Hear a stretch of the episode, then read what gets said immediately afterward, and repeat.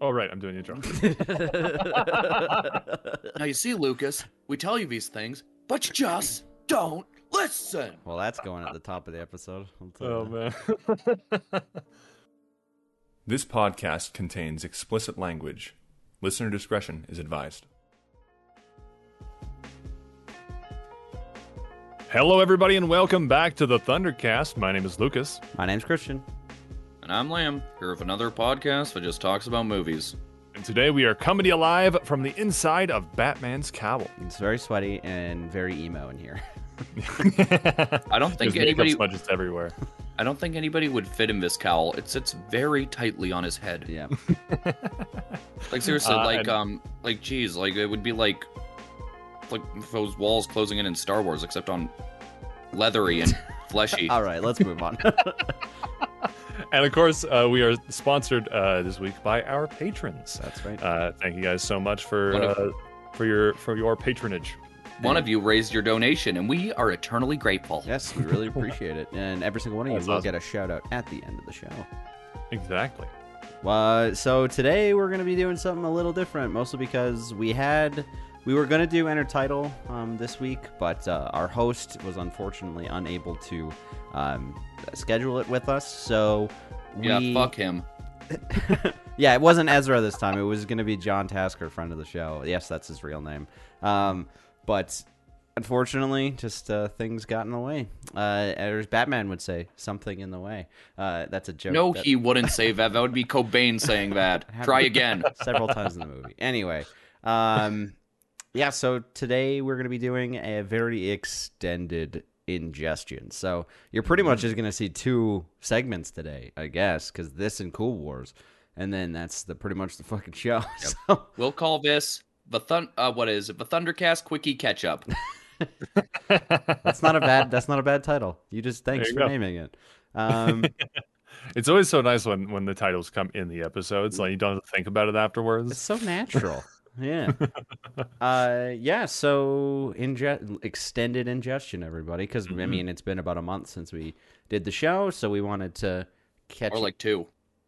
uh, according to YouTube, it's been a month, so I'm gonna go with that. Anyway, I don't trust YouTube. like as a as a conglomeration, or just like as a time. In just about every way, shape, and form. you like YouTube. Yeah, but I also don't trust it. I can like things and not trust them. I like you. I trust you with a lot of things, but there are things I do not trust you with. I like you, Christian. I don't fucking trust you though. yeah. Yeah. Yeah, and you, yeah, I think you're just. I don't know. Something about you is just off. I think you might be dangerous. Ouch. I don't know how to take that. Um, anyway, uh, extended ingestion. We're going to do things different today. Instead of uh, all of us like taking our time and going through, sorry, you're going to see something fly over the camera there because I have to block my face. Otherwise, my nepot or not nepotism, my stare at my fucking stupid Your face. vanity. There it is. Yeah. Um, I have a ring light. You, you think I'm vain? um, yeah. Instead of just like Liam's turn, Christian's turn, Lucas's turn, we're just gonna go in a circle. Uh, so Or trying. yeah, try to at least or triangle. Yes. Yeah. Um, but uh, Liam brought up a good point in the pre-show um, slash our little meeting beforehand, and I think we were going to talk about the last duel first. Uh, Um, Since Mhm. there was one week where uh, we couldn't get together to play uh, T and D, so we were like, "Hey, why don't we watch the last duel?" Yeah. Because we all wanted to go see this in the theater, but none of us were able to find time. Mhm. So, So- yes, you can you can blame us on its uh, box office bombing. those three It's our extra fault. tickets. Yes, those three extra tickets. Yeah, it was it was three tickets away from a box office box office success, and we we fucked it up so bad, guys. Ben Affleck. we ruined we ruined the movie movie industry forever. I just imagine Affleck and Damon just like sitting in their office, just staring at us on the screen like these fucking assholes. not only not only the success of a movie, but we also ruined young people for Ridley Scott. yeah. well, because we did we did watch it as Ridley Scott fully intended, and that Mm-hmm. was by watching it on Discord and streaming it off the internet. So fully exactly how they wanted intended it. Yeah, to be. exactly. That's this is this is how cinema is meant to be consumed. Yeah, well, I would argue on an iPhone on a s- on a city bus. You know, Mm, yeah, Mm-hmm. with without headphones, just auto, audibly out loud. Oh, and you know those those specific film prints you have where like something's off as the aspect ratio doesn't line up with the frame of a camera. Yeah, so you zoom in whenever somebody's face is on screen, right? Yeah. Yes. Yeah, yeah. I'm just imagining someone sitting on the bus watching The Last Duel, and they just hear like moaning and, and Ben Affleck saying, "Take your fucking pants off." Sir, can you please get off the bus? Yeah. Uh, anyway, uh, yeah. So last duel, um, like like Liam was saying, we watched it together, uh, the three of us, um, sharing screen or whatever, and it was I enjoyed it quite thoroughly. Um, I liked it a lot. yeah, I I think I hated it. That's not true. I like devil's, it a ad- lot. devil's advocate down here. um, yeah, I really enjoyed it. I think some of the performances were just like outstanding. Um, and I mean, how could you not get that with those three main actors? And then I can't remember who played uh, Damon's wife. Uh, was Uh, that- Jodie uh, Cormer. yeah, um, fantastic performances throughout, and I think having Scott behind the camera there definitely assisted in that. For sure. Nobody does this shit like Ridley. No. And also, I'd argue that with Co- Cormer, Comer, I don't know. I, I think this could be a star-making performance. Yeah, for she sure. was great. Like she was genuinely extremely good. Um, and I really, I really enjoy like I really like the structure of the movie because it's it's like told in like three sections where it's like the the truth according to Matt Damon's character, the truth according to Adam Driver's character, and the truth according to uh, uh, Jodie Comer's character. Yeah, the, yeah, the truth how it really happened, allegedly. Mhm. Um, and I say Um, allegedly because the story is hundreds of years old. Yeah, Yeah, the, yeah. the structure is very uh, Rashomon inspired. Yeah, yeah, that's a good, Mhm, that's a good, uh, good comparison. Um, so for those of you at home that don't know what what it's about, uh, Matt Damon and Adam Driver play uh, noblemen, right, or knights? Is that kind of Yeah, they they be noble noblemen. Yeah, they they- they they own, land and everything. So so they play noblemen in uh, it's in England, correct? France. France. It's in France, right? Uh, and yeah, uh, 14th century France. so Matt Damon is married to uh forgot her name, Jodie. Jo- Um, Jodie Comer. Marguerite. Marguerite. Marguerite is a Yeah, and she, which is uh, uh, what is it? A dicey thing because she's uh the daughter of like a uh, former uh, enemy of France. Yeah, he was a uh, he was a traitor in the like he sided with England in the last war, which I think this takes place during the the Hundred Years' War. I'm not hundred percent sure. I think so. Anyway, he Matt Damon one day leaves to go fight in said war, and that is when uh, his wife is sexually assaulted by um, Adam Driver's character, Is uh, fr- uh was it his uh friend turned rival? and then as that kind of progresses, it's decided that the two of them will have a trial by combat. Uh, so in the eyes, Yeah, of since God- uh ben, since uh Adam Driver is um f- good friends with like uh Ben Affleck's character, who's like the noble above them.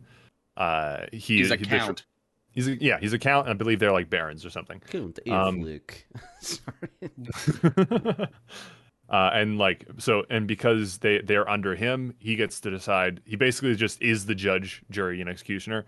Um, so he was just like, "Oh, don't worry, I'm not gonna. I'm just gonna find you, uh, find you not guilty. Like it's it's not a big deal. Don't worry about it." Uh, so they had to appeal to the king of France uh, for a trial by combat.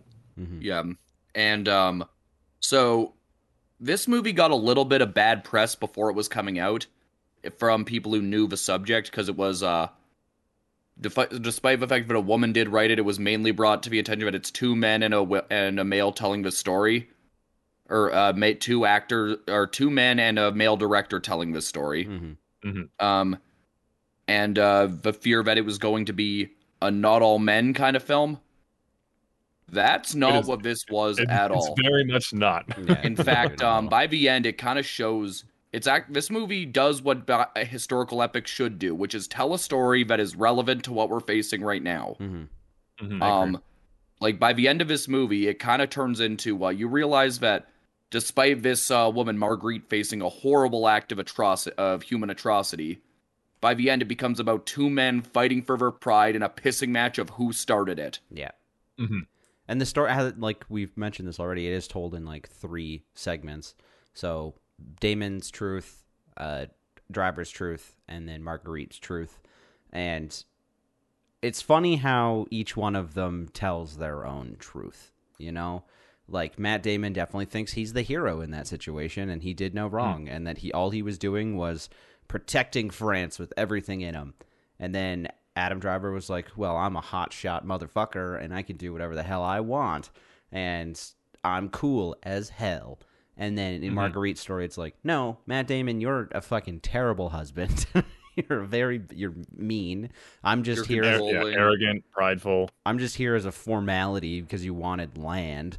Um, And Adam Driver, you are a rapist. You Yeah, know? you're a No, creepy Sorry, I guy should who- in the movie, not Yeah.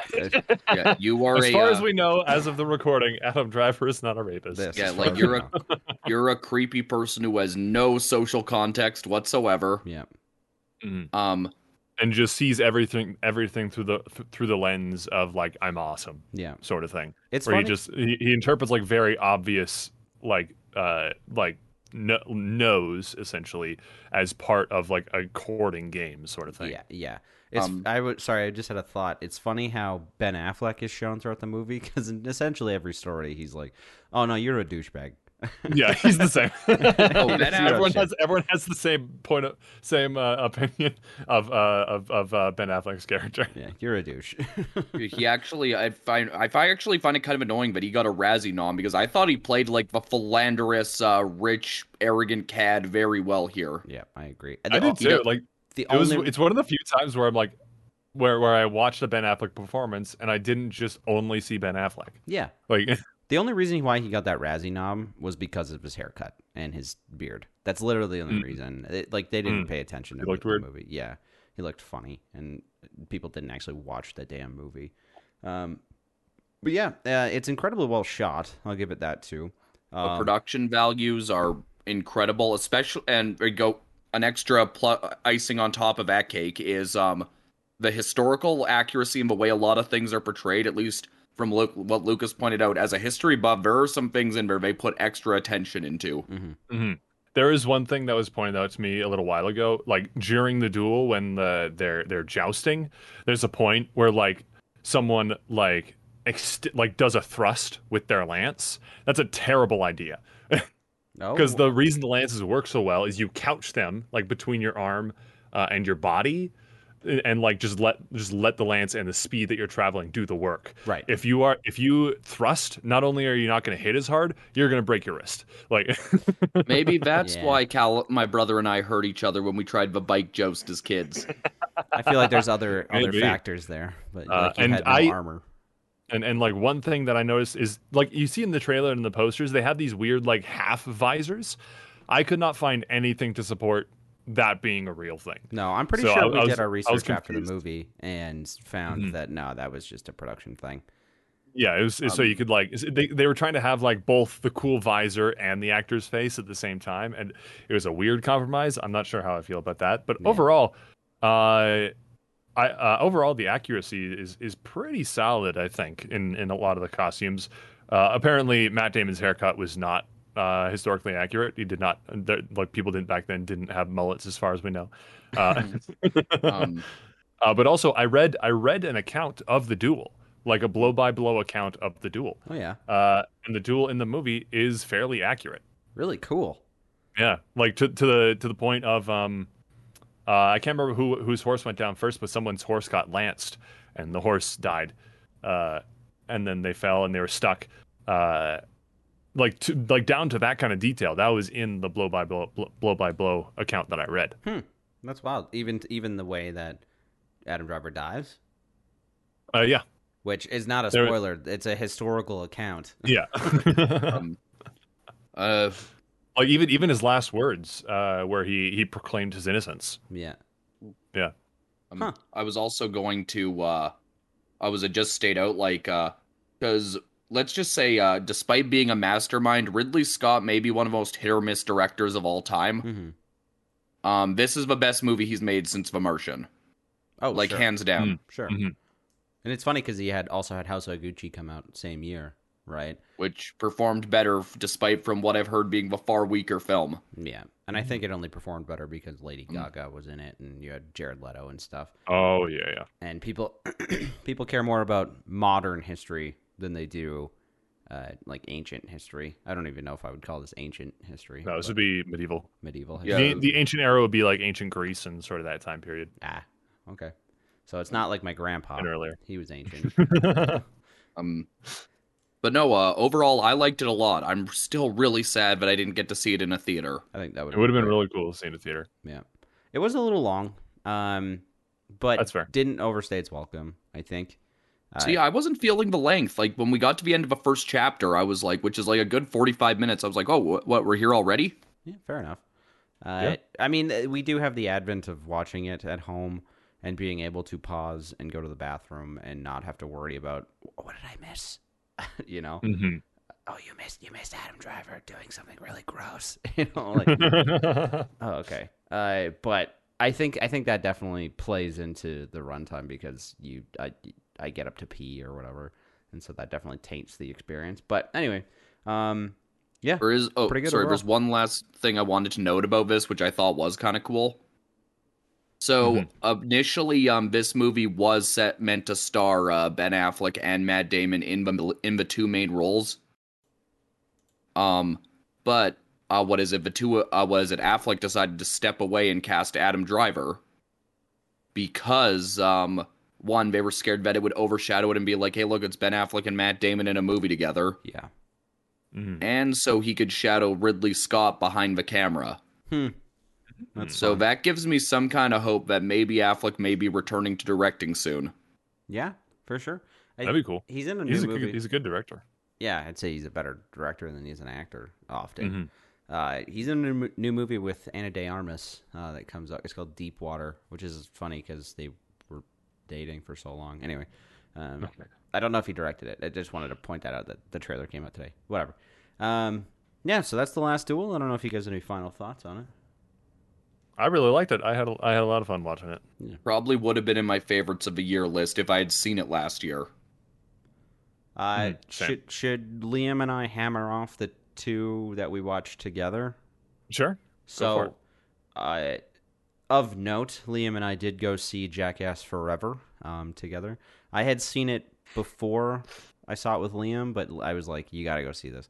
I've been a I was fan of pretty Jack. mad but initially but he saw it without me. Yeah, I went with my partner, and I didn't think she was gonna like it, and she liked it a lot. I'm I've been a fan of Jackass and Viva La Bam and the Dick House and you know the Jeff Tremaine stuff since I was a teenager. So it was exciting to f- it was exciting to finally get to go see a Jackass thing in the theater because I never got to see 3D. Um, I wasn't really a big fan at the time, but then I kind of matured into it. And anyway, finally getting to see a Jackass movie in the theater when it first started, I almost started crying, and I was like, I'm I gonna fucking cry watching a Jackass movie?" I did not successfully, but it was just a cool little nostalgia trip for me.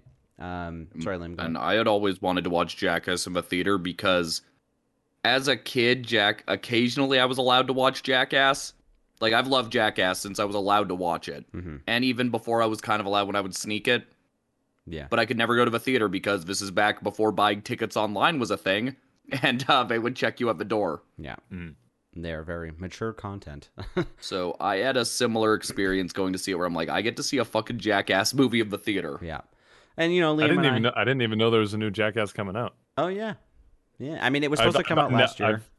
I've- Oh yeah. Yeah. I've never seen a Jackass movie, so Ye- not your, not, not, not for I, I, I gathered that, but not Um, for you.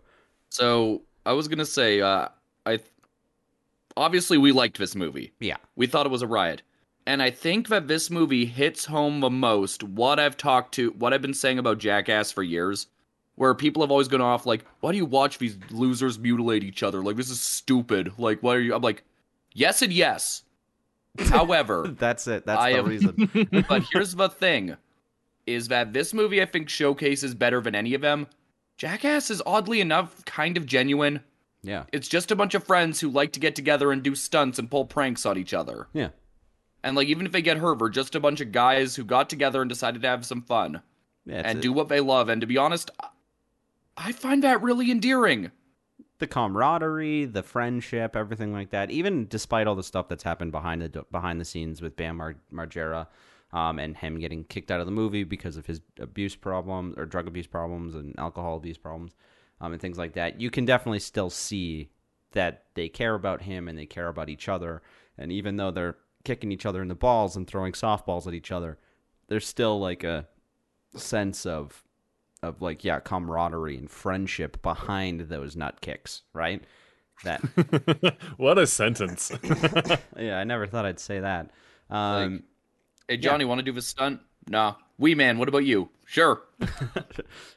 and then uh, and then you have Preston Lacy shitting himself in a in a in a suit. And it's funny, but yeah, I lo- I liked it quite a lot. I think it'll go into my top four Jackass movies. Another uh, big thing about this one is um that I thought some people would be disappointed by, but I've heard good things, which is it's not just the original crew. Yeah, yeah, they like bring, they, bring, in a lot of new people. and then and the new guys it they fit, which I was Yeah. I was worried about. I was worried about having these new um, jackasses come in and them not understanding what it is and and being just mean um, with their pranks and their stunts and whatever. But they weren't. They were very much. Uh, like Padawans, jackass Padawans, being taught by these master jackasses. Do they make them have the braid? Yeah, well, a few of them probably did it by on cho- Um, by choice, but There's also uh this is also a for I think if I can recall correctly, there's a female there's a woman uh, a part of a crew this time. yeah, That was really cool to see. In fact, she did one of the like uh, most un- more uncomfortable stunts I could think of. with the scorpion. yeah. Yeah, they they try to give her like lip injections with a scorpion. Jeez. She's like sitting in a Um, chair and they just keep like tapping the scorpion. It's like stabbing her in Her- the face. Oh also, god. I'm I'm not going to get into spoilers, but Christian warned me about this before I went in, and it's true. There's a scene in this movie that's practically a horror film Yeah. involving being hooked to a chair in a room with a bear. Well, it's in the trailer. Like it's not really much of a spoiler. Yeah, so they they hook Hmm. up one of the dudes to uh to a lie detector test to um but they also like strap him into the chair. And then Johnny Knoxville covers him in honey and like a bunch of salmon and then Okay. and then leaves the room and then they let a bear in. And it's it's fucking terrifying. I was I was gonna say I'm like I feel like there's there's way worse animals to be trapped in a room with than a bear, but covered in honey and salmon, yeah, that's pretty bad. Yeah, it's rough. And There's then- even a point. There's even a point where the handler is like, "Yeah, no, we got to get this bear out of here." Yeah, because because it runs out of like honey and salmon, and it starts like going to go for his groin and like things like that. and you can tell that the bear is maybe getting on edge, so he just immediately breaks it and just like straps the, a chain Yeah. around its neck, pulls it out, and he's like the the guy that they do do. His name's Danger Ehren. They come in and he's like obviously traumatized, which is not funny to like put somebody through that. But if you did it willingly, I don't know. Anyway, so he's like shaking and like they come over to him and he's like flinching away. He's like, "What, what are you gonna fucking do next?" but I thought it was I thought it was funny. Um, yeah, I, I liked it quite a lot. I think it'll go down as uh, like I said, top four Jackass movies. So. As uh, an associate of ours wrote on his Letterboxd, just a movie about guys being dudes. That's pretty much it.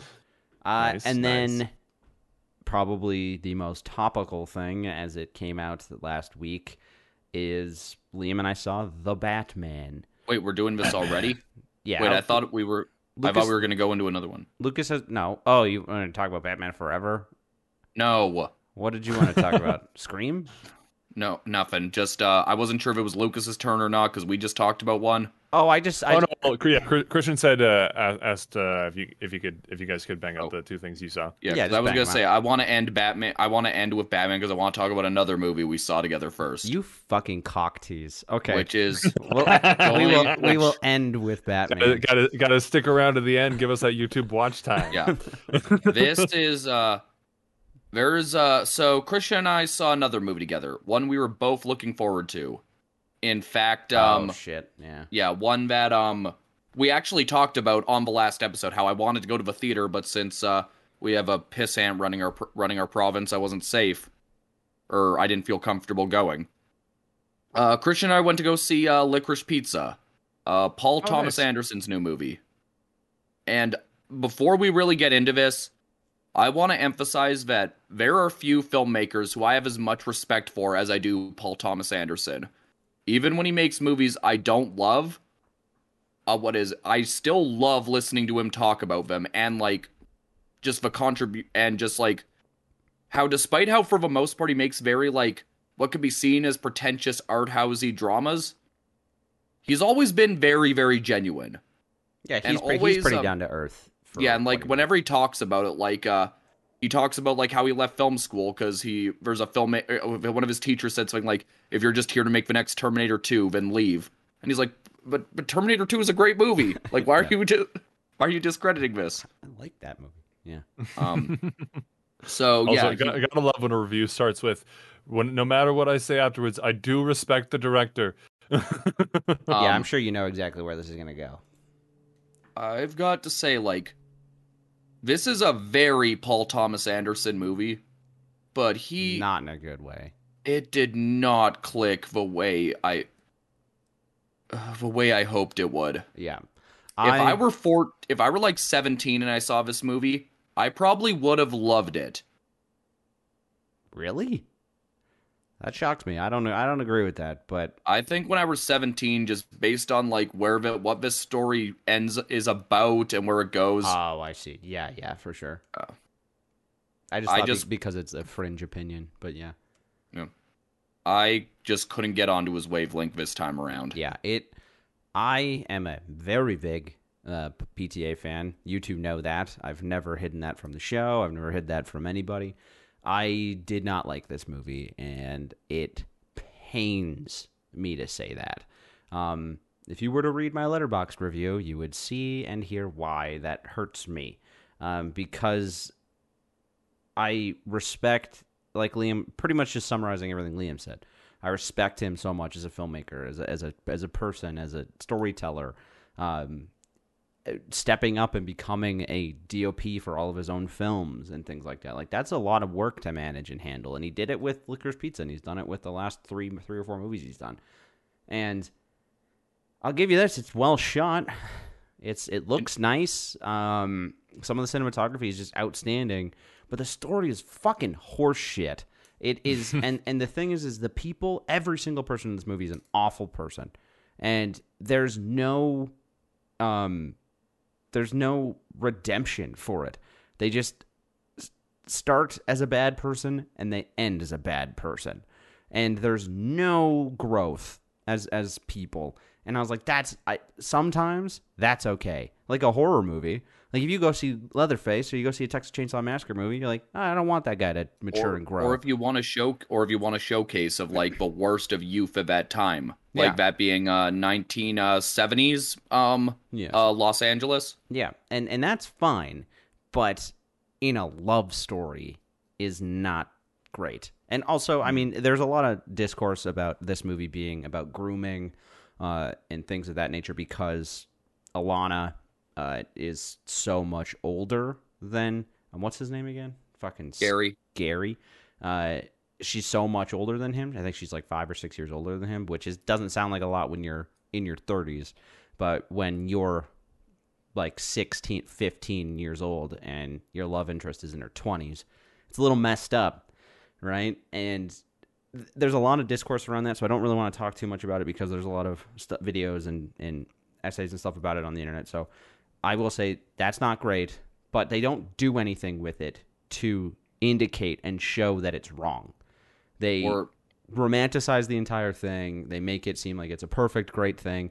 Aside from her kind of, um, uh, being a bitch at times. yeah, basically just pushing him away and trying to tell him like I don't want to be, I don't want to be with you, but then also I'm gonna hang out with you all the fucking time and like string you along. Like it's it's like you're a fucking awful person. Anyway, I didn't like it because of a lot of those things, but also there are set. This movie's two hours long, which doesn't bother me. I've seen a lot of movies that are like two hours long. It's just, I think it's just over. It felt like it w- never was going to end, and mm-hmm. that was so frustrating. It felt kind of like I think part of it is also that it feels like here PTA might be showing being a slave to his own style. Yeah, yeah. If it Um, was a kinda short like- film, it probably would have done a lot better, and I probably would have a different opinion on it. But If it were just like that first 15 minutes, like just that 15 minute scene of them meeting and him trying to get her to go on a out on a date with him, Mhm. that would have been an excellent short film. It would have been well shot, well put together. yeah, But again, like I just don't know what he was trying to accomplish here. Like, was he trying to showcase youth around that time? Was he uh like cuz he doesn't frame this story very well. Yeah, I don't know.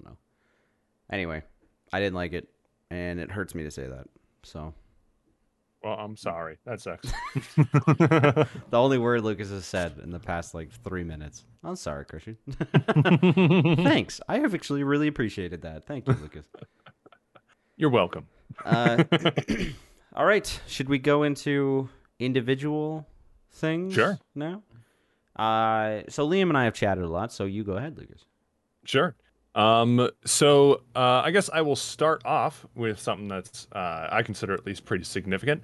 Uh, I watched season one of The Legend of Vox Machina, Oh yeah. uh, which yeah. is the animated series based on uh, Critical Role's uh, first uh, D and D campaign uh, that that that they streamed, uh, and it is surprisingly pretty good. I I went in with really low expectations, to be perfectly honest, because like uh, it is a show produced by eight actors, um, and it and kickstarted, which has you know sometimes it's sometimes it's pretty good, sometimes it's it's really bad, Mhm. but um, uh, and also based off of a D and D game. Uh, as as talented as the actors in that show are, uh, that that just sounded like it was gonna be bad. It does not sound like a recipe for success. It does all. not. It, yeah. it, it sounds like a mess. it's like ketchup. Uh, Take. You It sounds like watching a bunch of people play with toys when you're like, "Dude, I'm glad you're having fun, but I'm going to go do something else." Yeah. yeah, yeah, that's that's kind of what I expected, and uh, I was mostly wrong. yeah. Uh, at le- uh, the action's a lot of fun. The unsurprisingly, the voice acting is very good. Yeah.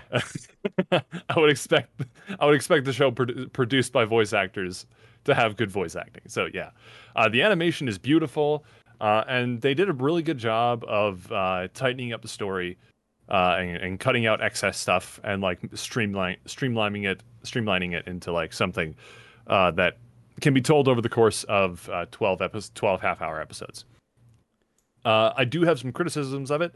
Uh, i think it's a victim of the tight script sort of phenomenon that's going on like nowadays where like uh, at least when we were in film school and i've heard that this advice uh, other places as well people are always like All right, make your script as tight as possible waste as little time as, as you can and that sort of thing Right. and that's a pretty good philosophy especially for people who tend to overwrite uh, but i think that people tend to take it a little little too to heart Right. and they cut out any room that the that the um that like moments Breathe. need to like breathe. Yes, Yeah. exactly.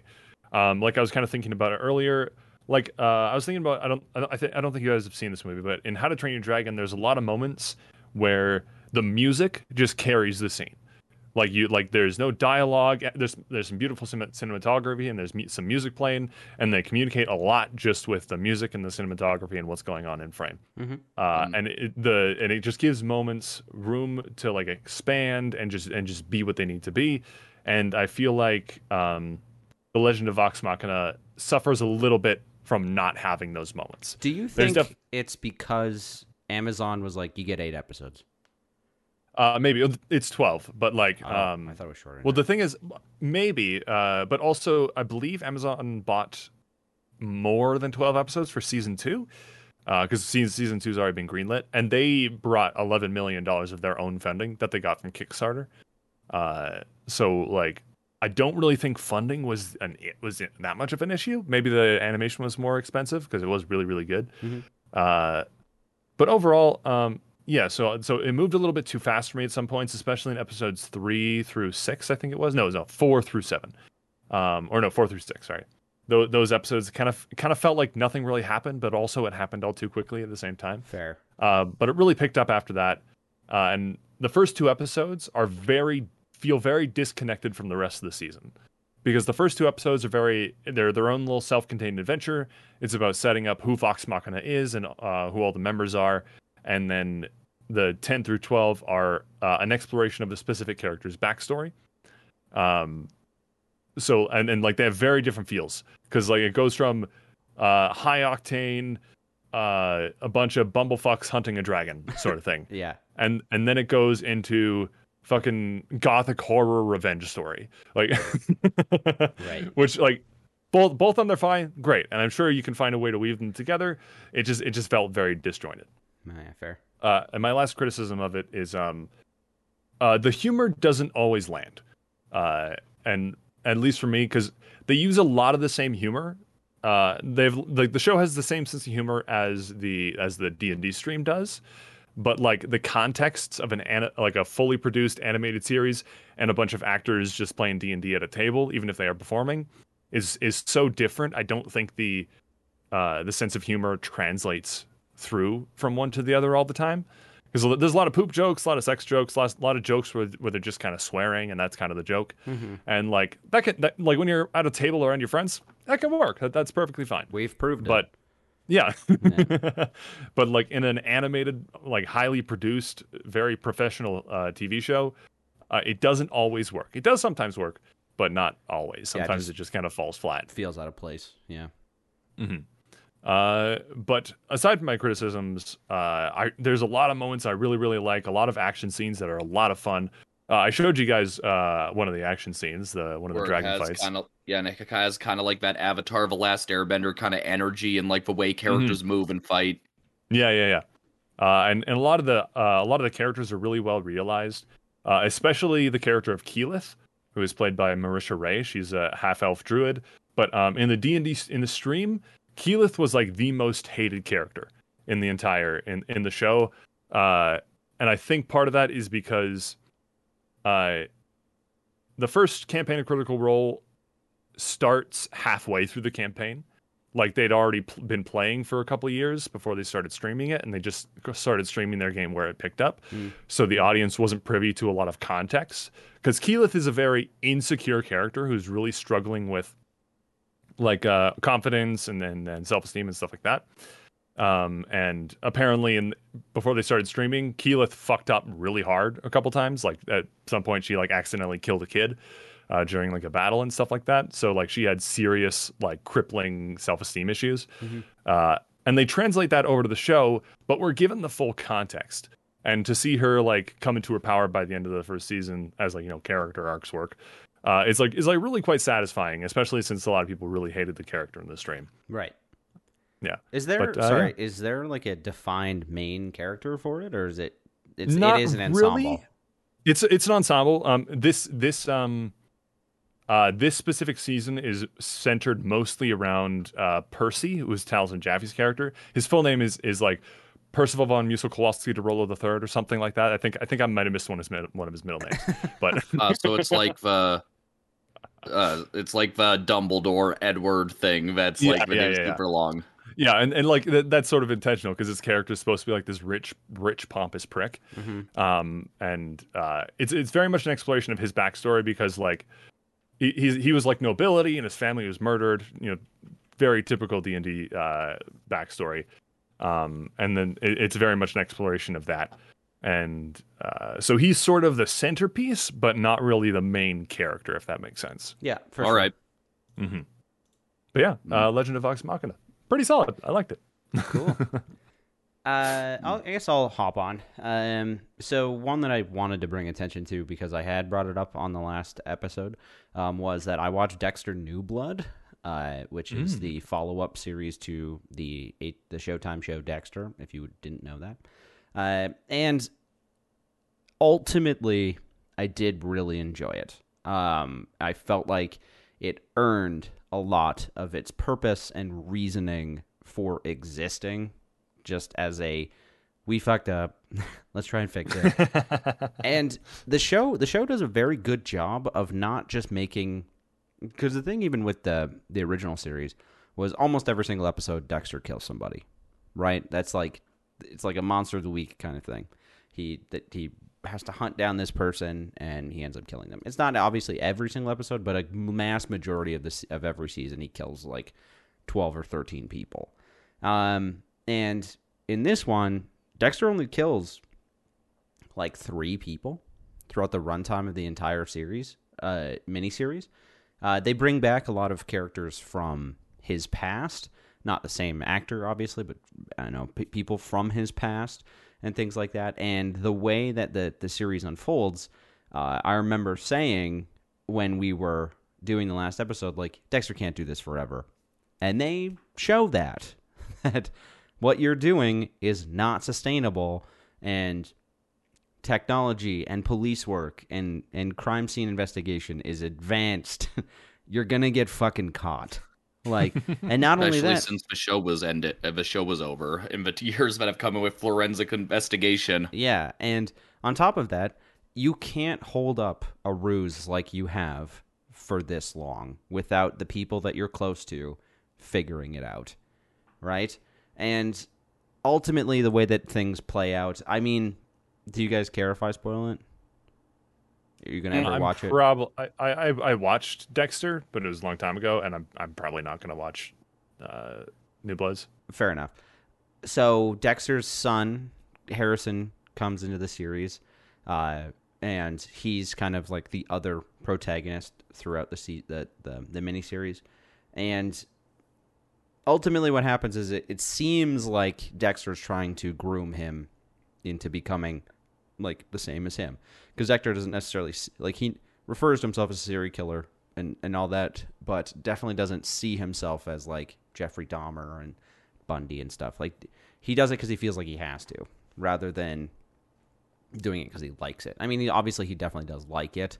Um, there's some gratification there, but whatever. Um, and so he starts bringing his son into the kill room, which is there's a there's this sequence in one of the last episodes um, where Clancy Brown plays the main villain throughout the season or throughout the whatever, and Clancy Brown. he's great too. He's really good in the in, in the series. But uh, Dexter ends up catching him.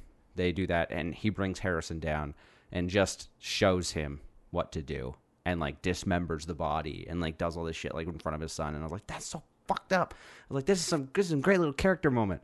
And then ultimately, it doesn't go anywhere because Harrison kind of chooses like, no, you're fucked up. This ain't right. um, and then inevitably, uh, Dexter gets found out. He, they, uh, his girlfriend at the time or during the ser- the series finds out that he's the Bay Harbor butcher from Miami. He's killed like hundreds of people. This, that, and the other thing.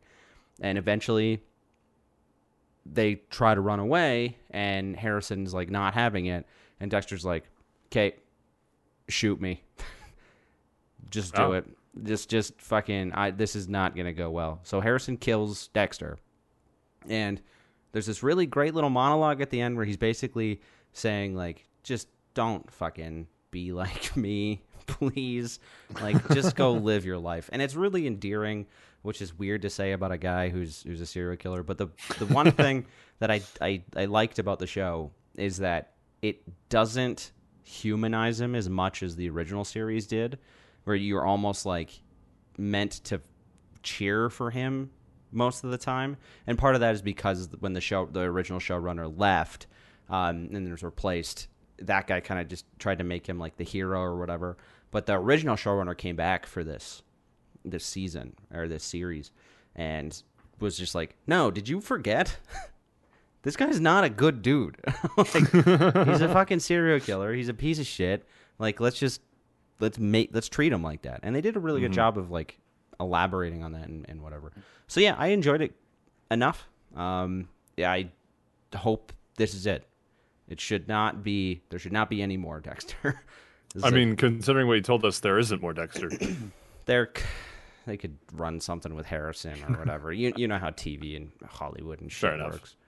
But Yeah. if if they continue, and what they probably would do is like have Harrison be a serial killer and have Dexter as his inner monologue, like they did with Harry throughout the series. Mm. Um, Ever since uh, Dexter broke onto the scene and became an acclaimed TV show, Dexter was never going to end. It's the same way Star Wars was never going to end once A New Hope broke all kinds of new ground. yeah. hmm Yeah. Anyway, that's Dexter New Blood. William. All right. All right, um, this one I know Christian also watched, but I watched uh, Peacemaker. Mhm. Um, the uh, spin- the James Gunn written and directed spin-off to the Suicide Squad with uh, John Cena's character. Mm-hmm. And overall, I enjoyed it, but there is part of me that starts to think that. So I said with J- with uh, PTA that I think he might be a little too into himself or his own style. I, as much as I enjoyed the show, I am kind of starting to see that with James Gunn a little bit. Yeah. Like this time around, like Peacemaker is still very much the same character, but he's a lot more doofy. Like he kind of has a little bit more of like that Star Lord dumbass vibe, but it ramped up to eleven. But at least the difference here is that they call him on it. hmm Um, it does have James Gunn's love for music and dance numbers. Like, unironically, the best part of his show is its opening credits. And it's it's a no skip. You want to watch Yeah. it every single time it ha- it Yeah, it's like a crazy, like actual cannibal Shia LaBeouf, like stage production to, to fucking, uh, fucking You- shitty hair metal music. okay, I need to I need to look this up after the show. That sounds kind Um, of I'm shocked you haven't seen it. Yeah. Yeah. But no, um, essentially, Peacemaker wakes up after um he was taken out in the Suicide Squad, and uh, he's now uh what is it? And now Amanda Waller has sent her daughter and uh so the two of the people operating in the control room in the movie to do essentially Task Force X's B team, which is go deal with an undercover threat in a small town. Well, Peacemaker comes to terms with the fact that what he was raised to believe and what he's on and what he's been brought up with is not good. Like uh, the T1000 plays his dad in this show, hmm Robert Patrick. um, and yeah, Nice. his da- yeah Robert Patrick plays um his father, uh, who is a uh, leader, uh, who is a uh, a supervillain and leader of a white supremacist group known as the White Dragon. yeah. Yeah, And I'll tell you this, Lucas, his suit is very cool, which it's sucks very to say Power about a, Rangers. It's very Power Rangersy, but it's pretty sweet. Yeah, it sucks to Um, say that about a mega racist. Also, um, Peacemaker reconnects with a friend of his with a friend of his who uh, would sometimes go out and fight crime and just like kill people with him at night. A quick-witted sociopath named Vigilante, who is probably me if I were so if I were dangerous. It just um, Liam if he was a superhero and killed people. But- yeah. Yeah, essentially they go out and they kill people who they think are bad, and then they go out and they go to the woods and just shoot guns, drink beer, and blow up whatever they can find. Yeah. You also But- you, you, you neglected to uh, mention the breakout character of the entire oh, series. Yes, and P- and we are introduced to Peacemaker's pet and sidekick, which is an eagle named Eagly. He's and it's a very he's a very good boy.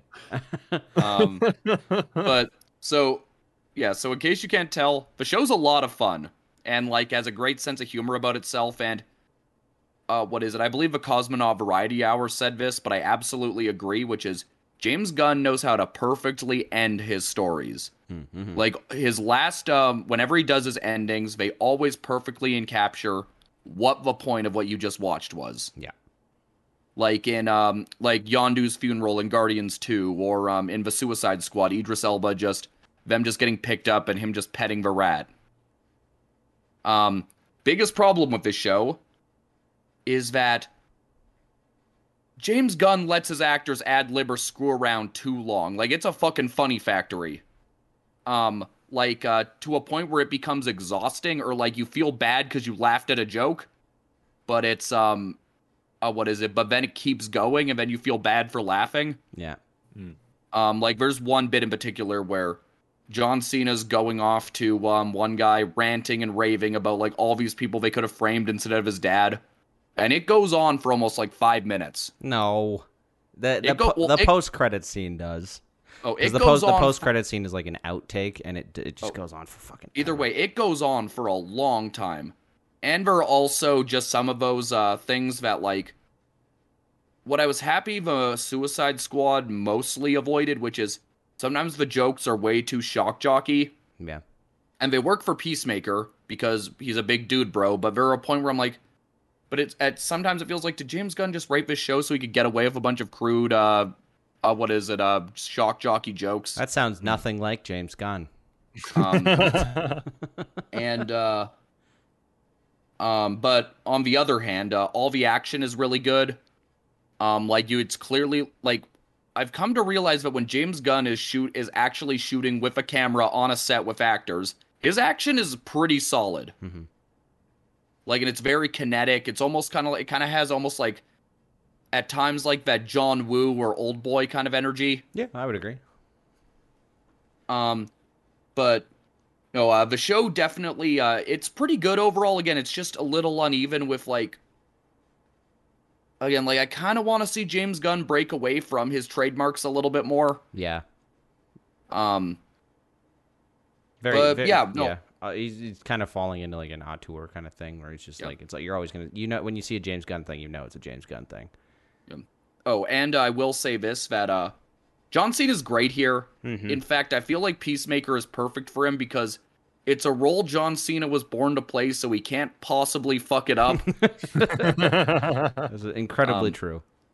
um, in fact, the whole cast is great. Um, some characters in the Suicide Squad get more to do, like uh, those being like uh, what's uh the name of uh, Steve Agee's character? Economos. Yeah, Economos John- and uh, John Harcourt are in the show a fair bit. Ama- I liked uh, Amanda Waller's daughter quite a bit. Mm-hmm. Yeah, she's fantastic. Um, and uh, there's also like um, James Gunn has an ability to take like really obscure characters and make them work in the context.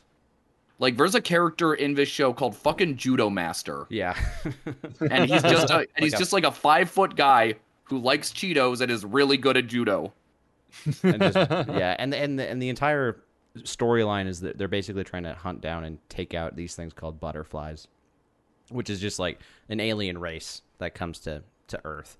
Um, but that the way that it it plays out is very silly, um, but it feels really serious as as well. Um, but yeah, echoing pretty much everything Liam said. John Cena is the fucking man.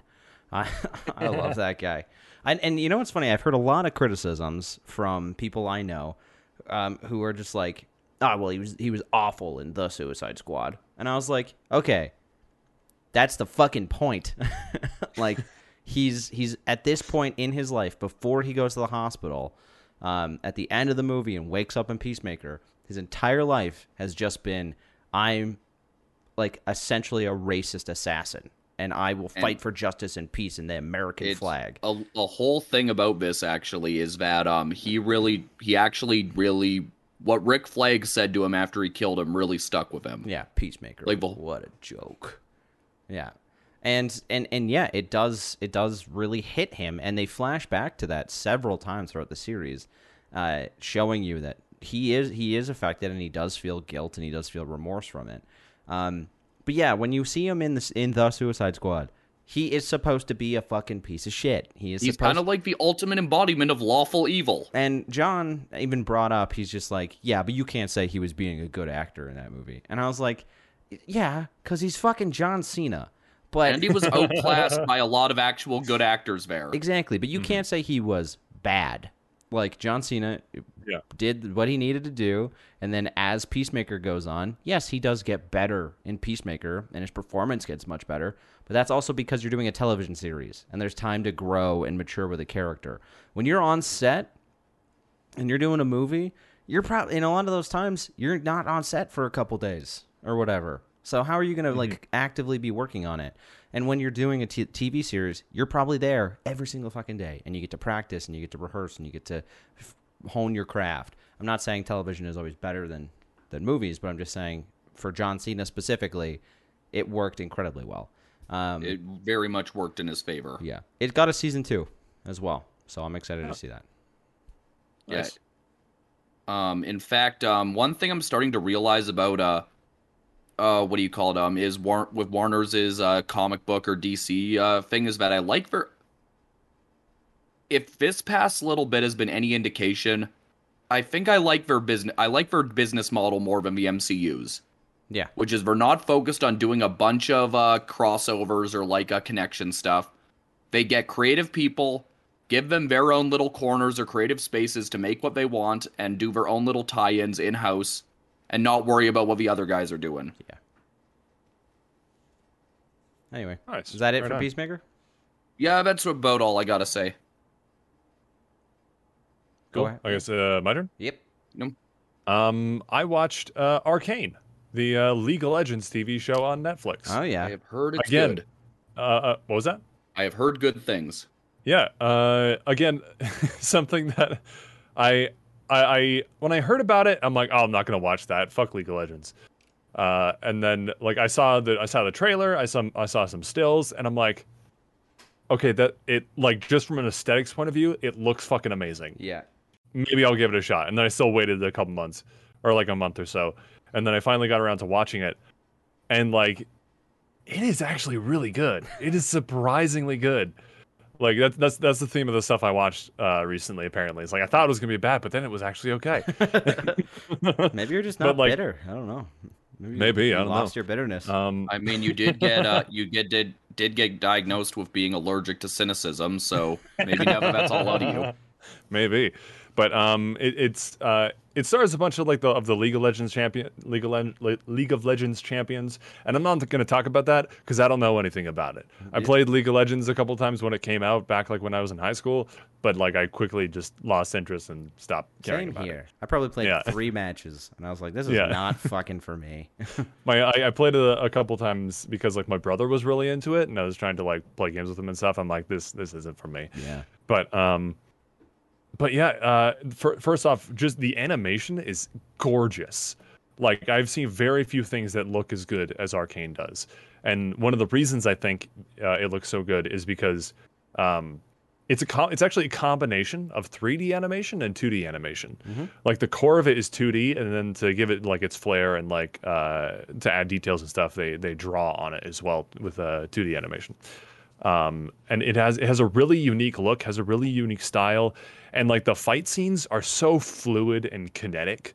Uh, it's it's it's it's it's I don't know how they do it, but like there's one character, one of the main characters, uh, Vi. She's like a boxer, and I don't I don't know anything about boxing, but it I, it feels very very real. So I think they like paid a lot of attention to like how real boxers move and stuff like that. Yeah.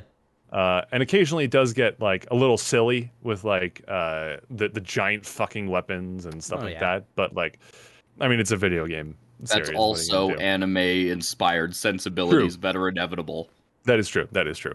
Uh, and also that's also just my sensibilities. I like things to be a little bit more uh, down to earth generally. So when I see someone wi- wielding like this hammer that's taller than they are, I'm like, you're gonna drop that. You can't swing it properly. You're Unless fucked. I you're don't give. I don't. Isn't it still so fucking cool, Lucas? No. it looks stupid. Why would you want to live in reality? I like reality. But like when I see like in like the Final Fantasy stuff, like Cloud with the giant Buster Sword, I'm like, you can't swing that. What are you gonna do with that? Yeah. Like you not only it's like, they're like, oh yeah, he's super strong. I'm like, cool. Is he like is he like 500 pounds? Because that's the only way he's gonna be able to swing that. So why is it you're okay with me in Dungeons and Dragons having two fists that float around? Because it's magic, and like you're, Okay. you're not wielding a stupid large weapon. You're summoning magical fists. It's Just- different. just to spite you, I'm gonna try and get a really big weapon. I'm not gonna give you a really Damn big it, I weapon. forgot about that. I'm I don't control. know. I'm pretty sure if we all peer pressure Lucas enough, he'll be like, "Fine." Maybe, and then I'll, I'll give you a giant weapon, and then you'll have disadvantage on every strike, and also minus five to like your attack rolls. And But what like if that. it's Rogmar, and since Rogmar has a he's a big guy, he can wield a big weapon, and then if you if you somehow become uh, a size larger than medium, if you become large, you might be able to wield a larger weapon. But all right. Anyway, but like th- that's that's just my personal that's that's a personal. yes, yes, thing, Lucas. We've all known you've been prudish and a bit of a square for a while, but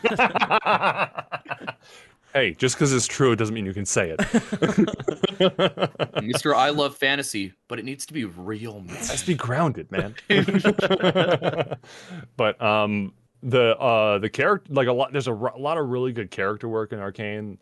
Uh, the, the mo- like most of the acting is really good. Uh, the only actor I'm familiar with that was from the show, uh, Hailee Steinfeld, Steinfeld plays Vi. All the other names, I'm looking at who's a list that? right now. Who's Hailee? Yeah, who's that? I don't know.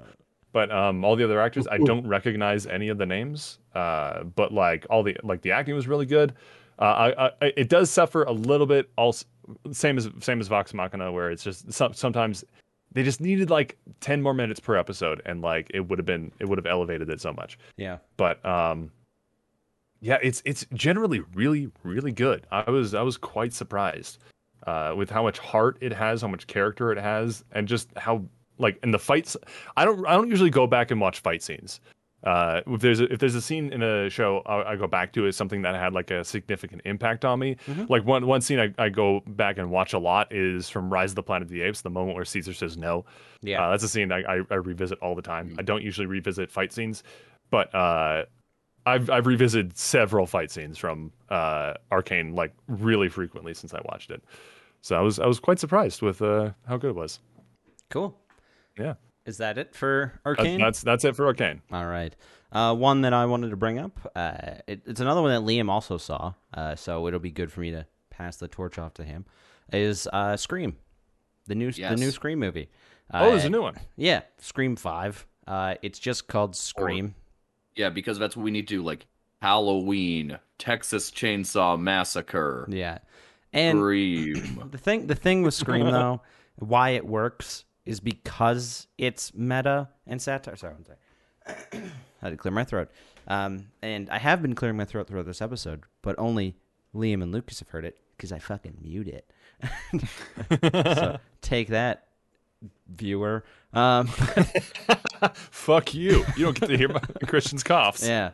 Uh, oh yeah, because I had COVID. I don't know if I told anybody on that. Yeah, it sucked. Anyway, I'll move on past that. Uh, so yeah, Scream. Um, I really, really enjoyed it. I Yep, think I en- I enjoyed it a lot as well. I think it's probably like my second favorite Scream movie all overall. Uh, maybe third, because for me, it definitely goes Third for one. me. Yeah, it definitely goes one, four, five, uh, two, three. Um, three being obviously the worst Scream movie, uh, as we all know. Uh, no reason to get into that. But the new one, uh, why I appreciated it so much is because of its self awareness, which oftentimes can be quite eye rolling. Um, Especially now in an age where everything needs to be like, see, we're smart because we're in on the joke, and you guys are so smart for being in on this joke. Yeah, yeah. It it. But the thing is, Scream has always been meta. Um, that's just it, the the point of it all. And even though this one does make some very silly choices um, by bringing back characters uh, from earlier films, and how they're in the movie is very peculiar and odd. Um, but it works at the same time. Um, so I wasn't mad about it. Uh, I remember the first time I saw one of these characters. I think Liam, you know kind of what I'm getting at. Um, Yeah. But the first time I saw you see one of these characters, you're like, "What the fuck? Why are you here? you there's no re- you physically should not be able to be here, right?" And then they explain why and how, wherever. But anyway, um, yeah, it's it's I would call it it's, it's a legacy sequel, um, a requel. Um, they even use these words. They talk a lot. There's a lot of talk here about like uh the requel or uh kind of like sequel reboot thing, Mm-hmm. like what we saw with um Jurassic World or The Force Awakens. Um, but in the end, the whole thing, like, because when I heard this was announced, I was like, where do you really go with Scream anymore? I thought you, and I'm like, oh, oh, we're going, we're doing something that's become more and more talk topicable lately, or topical lately, and uh, but the uh, what is it? But also goes back to what inspired the original Scream, Mhm. which is the idea of dangerous and toxic fandoms. Yeah. And they do it pretty well, actually. Very, very well. I would, I would argue. Yeah. Yeah. Uh, and, Um, and, and and it's like we've, I've already said, it's very self-aware about those things. And when the reveal occurs, they even explain like, yeah, no, we know what we are, you know, and like that doesn't really spoil anything, but it's just like, yeah, no, we we know, we know we're we're not the best, and uh, fuck you, everybody's gonna die now. so I also will say that this is not the uh this is de- definitely a Wes Craven imitation direction, yeah, but it works well enough. Like I didn't feel like they tried to definitely Craven inspired, but I didn't feel like they tried to maim his style. yeah, not at all. Um, Like yeah, it's, they it's- definitely did keep what Craven's always done with the Scream movies, which is kind of shoot them initially like shitty Lifetime movies, and then because that's always been a thing with Scream. Like at the surface, it's like oh, it's a shitty uh, film you'd see on T- oh you'd see on uh, Slice or whatnot. right. But then like uh, the crazy gore and stuff starts happening. You're like oh, this is what's going on. It is all, like Liam brought up the gore. It's the goriest Scream movie that they've. Uh, I out. wouldn't say it's the most gory. I'd say it's the most violent, like consistently Sure. violent. Sure, Are are the Scream movies particularly gory? I don't really Yes. remember any. they are can. They? can be for sure. I've seen I've seen one through three, and I don't remember any like particularly gory scenes. It's mainly like, a some lot of blood. Blood. yeah, Yeah, there's lots of blood, but I don't know if I consider that gory. that's fair. Yeah, like It- this so- one um It's I- consistently violent, but it's not as bloody. I will say. Yeah, Hmm. I think that's a good point. Yeah, I guess I guess none of the Scream movies are really gory. They're they're all Not vi- gory unless I see some entrails, man. Which you were actually originally so in the in the first movie you were originally supposed to see it. So when at the very Oh. beginning when um, Drew Barrymore gets killed, um, there's there and you can see this deleted scene on the internet like it exists where she's hanging from a tree, um, but it's by her own entrails, um, which is pretty fucked up. Um, but anyway, that doesn't th- you Um, see none of that. I but yeah, like Liam said, the vi- but the violence is much more real and they they linger on things for almost an uncomfortable amount of time uh, you know how i showed lucas i showed you that scene from once upon a time in hollywood at the end there? And you were i remember just kind of looking at your face and you're like holy shit. Like i didn't warn That was, you. that was that was- well, that was mostly because like I have a thing about like head violent, like violence happening to people's heads, yeah. But also just like how long it went on. It's like this person was clearly dead and he's still like hitting his head. I'm like, you could you can stop. you can stop now. Um in this in scream however the the like i said it does linger and and there's some shit that's like okay you can stop now like please stop please move on but i was like i'm okay with it Um, Uh, I will also say that the entire cast back uh, was they all fall right back into their, their roles. In fact, there's actually a really powerful scene, a really sweet scene with uh, uh, David Arquette and uh, Courteney Cox, Mhm. where like you can tell that they're because they were married for a number of years. You could tell that they're kind of pulling from that and how they perform the scene, yeah and it actually does feel very genuine. you're Um, talking outside of the house there Yeah, and David Arquette is kind of doing like this whole like Harrison Ford in um in Force Awakens kind of a thing, but it works. It's not in a way where it feels like an imitation performance. mm-hmm. Um if there were any negatives I did have, um it's that um I don't think it was as funny as it could have been. sure I, I Like- yeah i agree with that And um lastly, um for the most part I was doing pretty good about not being able to call anything. But about five minutes before the reveal, yeah, I called it. yeah but that i mean that's the same in a lot of those movies is I think it was just a shame coming off of a fourth one where I didn't call it at all. Yeah, fair enough. Um, yeah, so that's Scream for me. L- uh, Liam, I guess you kind of also just talked about Scream. So, you, Lucas, do you want to go? Yep. How many do you have? How, how many more do you have left, Lucas? I have I have I have a whole bunch. I could go all night. Oh, okay. I'm just getting hot and feel like I might need Yeah. to take a break at some point. Yeah. Oh, no worries, no worries. Amber I, Rose- like I don't have to talk about everything. Hammer through a few, and then Christian, I will cap it. All right, sounds good. That's fair. Uh, I, I, I'm gonna I'm gonna talk about one. Uh, one I'll talk about two right now. One of them uh, I won't talk about too much because I know I've talked about it a lot on the show. I don't think I've talked about the finale though, and that is of course The Expanse. It's it's it's my favorite book series and one of my favorite shows. But uh, it is over. The the series finale, yeah. the series finale has aired, and the last book. Uh, I finished reading the last book. Now there's a hole in my life, and That I'm sucks. seeking something to fill it. No, it was it was good though. Um, see the the season finale of the show was was was good, was pretty good. Um, but does leave things hanging. And for people who haven't read the books, I, I imagine that was, that was pretty frustrating Yeah. because they they introduced a lot of elements. They even go as far as to introduce like the villain for the last three books, or like one of the villains for the last three books. But like he's just there for a couple episodes, Hmm. so like it, it feels like they're really trying to go for season seven, but they haven't announced anything about that yet. And Amazon has said they're not doing a season seven, and and I I understand why there's lots of logistical reasons why that would be difficult. Um, but overall, uh, the Expanse is is uh, I really really really really like it. The final book is also very good, and uh, I really I really like the philosophy of the Expanse as well and what they try to portray. And there's a quote actually. One sec. I think I might have read this quote to Liam at some point. I don't know if I've read it to Christian, but you this read it this to myself and Dan. Oh, I read it to you and Dan. Okay. But there's a quote uh, in the final pages of it that kind of sums up the themes of The Expanse. Uh, and it's one of the characters saying, I absolutely believe that people are more good on balance than bad. All the wars and all of the cruelty and all of all of the violence, I'm not looking away from any of that, and I still think there's something beautiful about being what we are.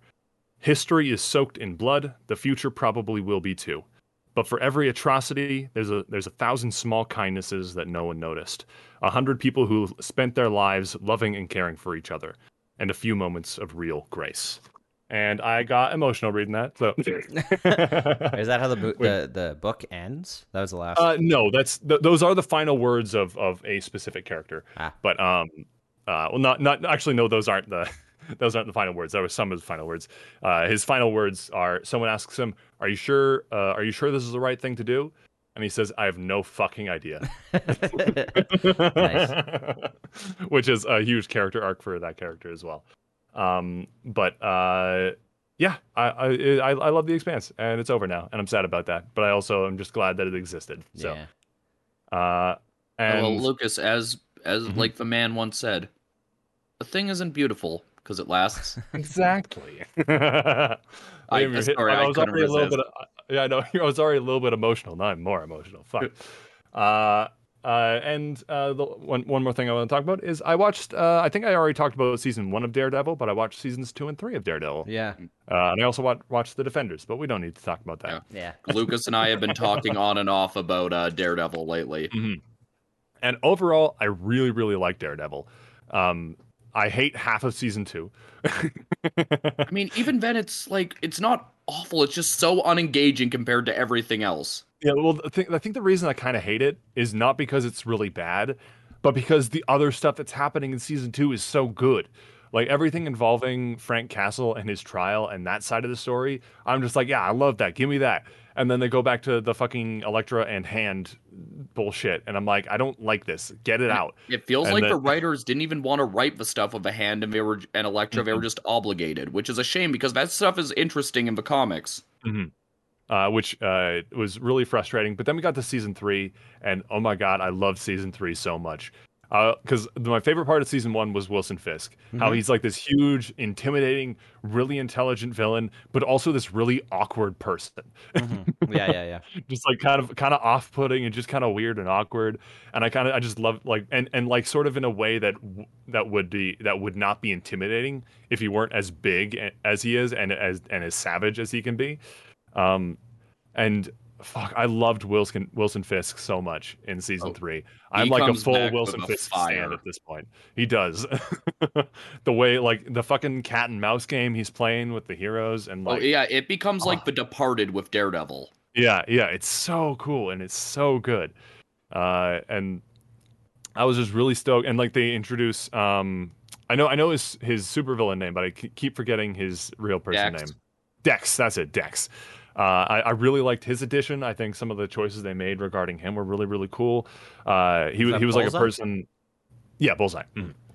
Uh, and they're like he is a person who is like some severe uh, uh, uh, mental like issues um uh, where I, I don't- I don't I don't think they ever actually like diagnose him with anything They specific. say something. They just uh, his psychologist writes down, but he has like very uh like so uh what is it? Either like psychopathic tendencies or yeah like yeah psychopathic Um, tendencies or may and a potential personality disorder. Yeah, yeah, yeah. And like uh they're they're never they're never specific about what he has, which I think is probably a good thing. Mm. Um but like Dex is always making an effort to like be better, but like it, like he his his issues are so uh difficult and he's like uh and also being manipulated by Fisk and everything. Um that like Yep.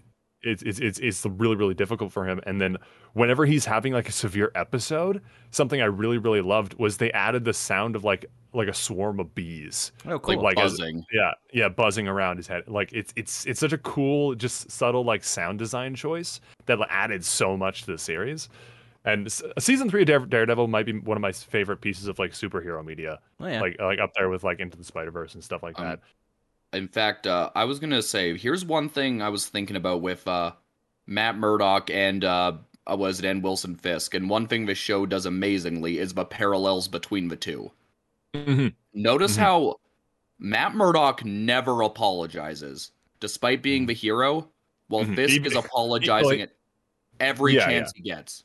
Matt Matt does that's sort of Matt's character arc largely is like he does have to apologize at some point because he's been like, kind of kind of terrible to his friends throughout most of the series. yeah. But like um like yeah, he he never really apologizes and yeah, you're right. Fisk is especially to Vanessa, he's just constantly apologizing.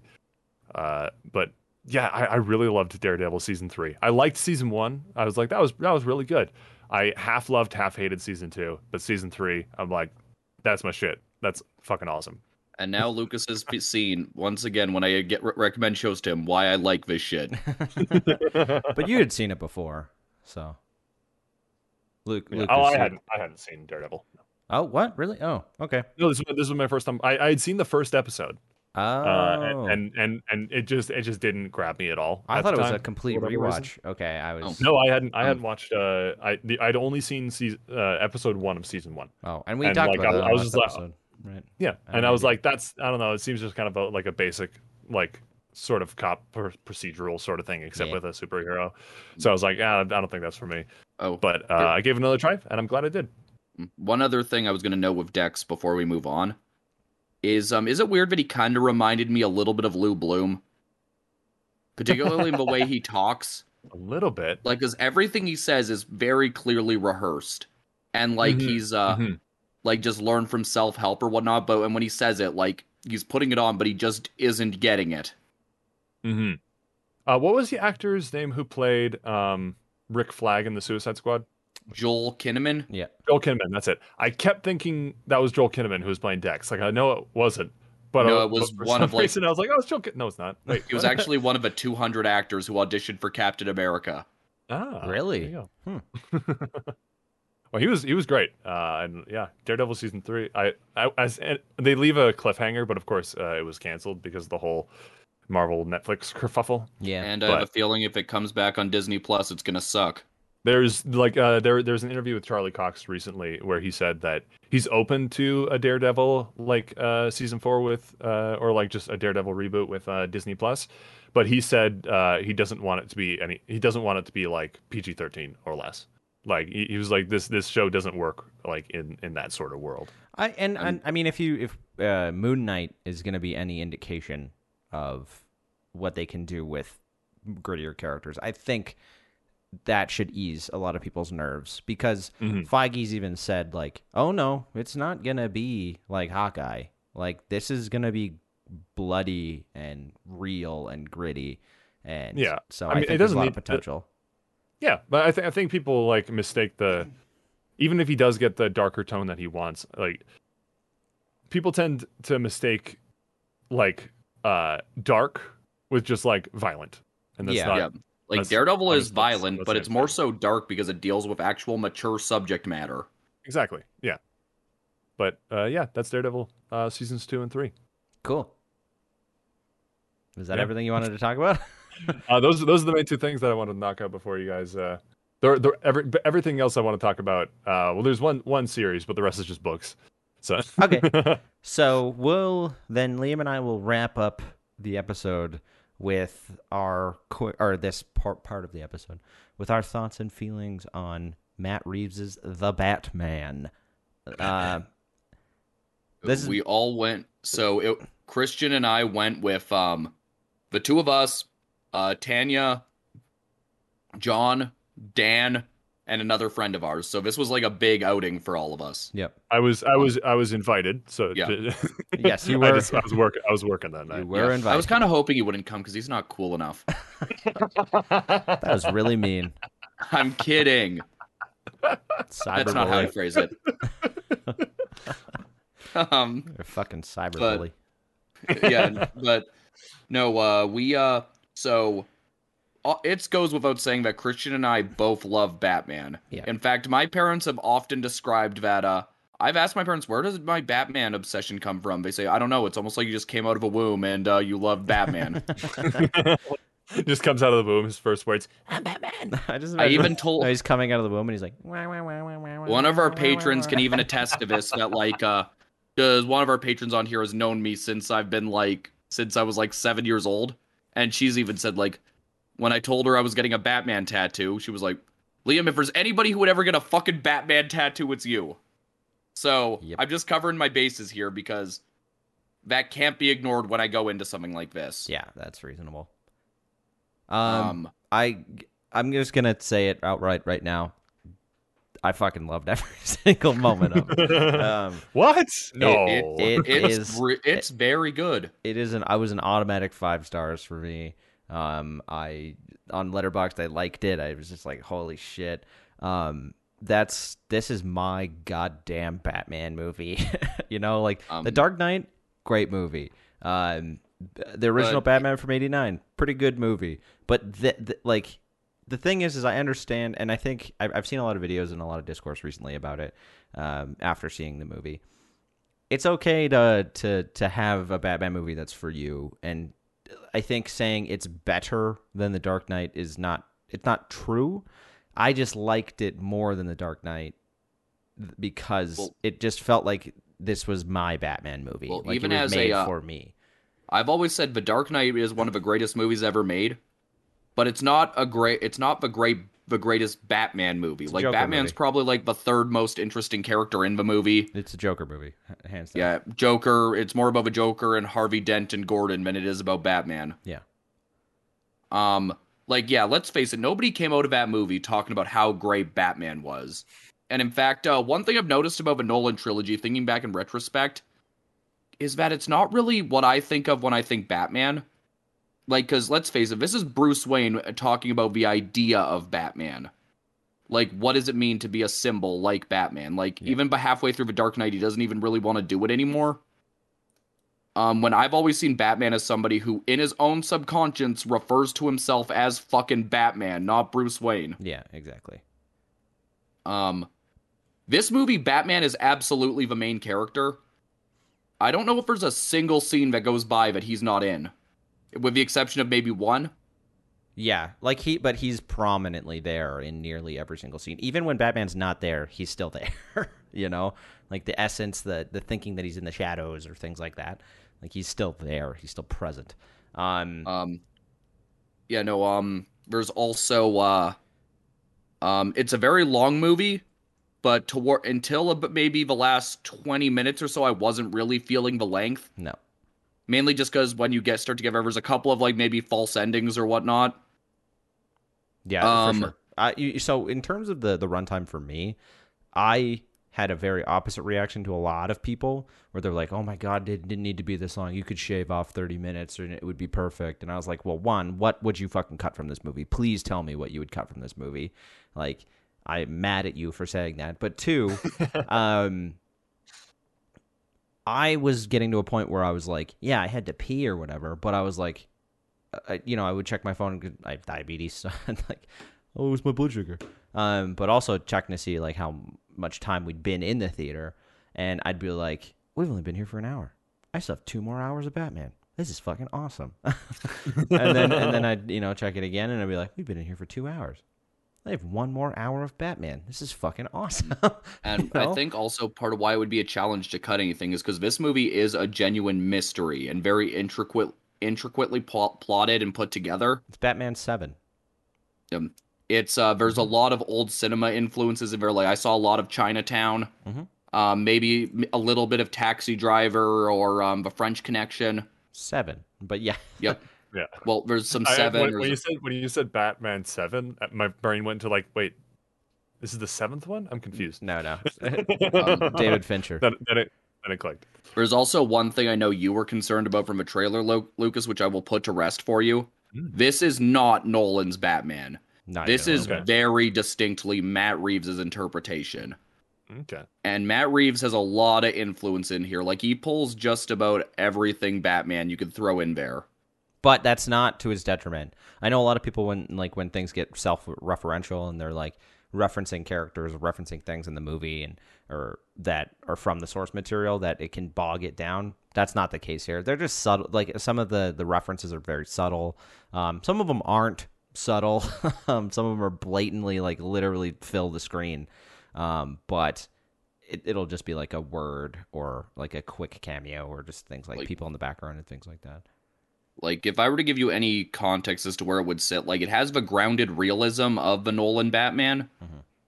but it has like the gothic, um, intense, uh, stylized uh, tone of like or stylized vibe of uh, the maybe Burton's Batman. Sure. Yeah. Okay.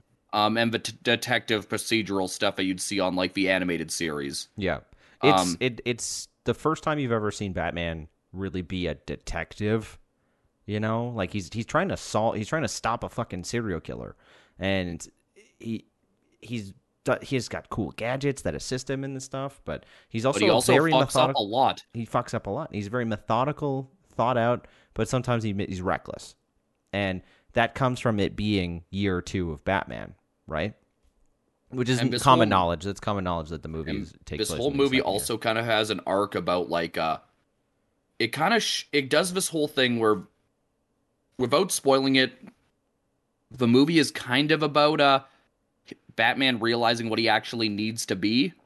Yeah, and like addressing the idea of what we all fall in what we keep seeing with Batman which is um Gozo beats up the bad guys um hides in the shadows scares the shit out of people.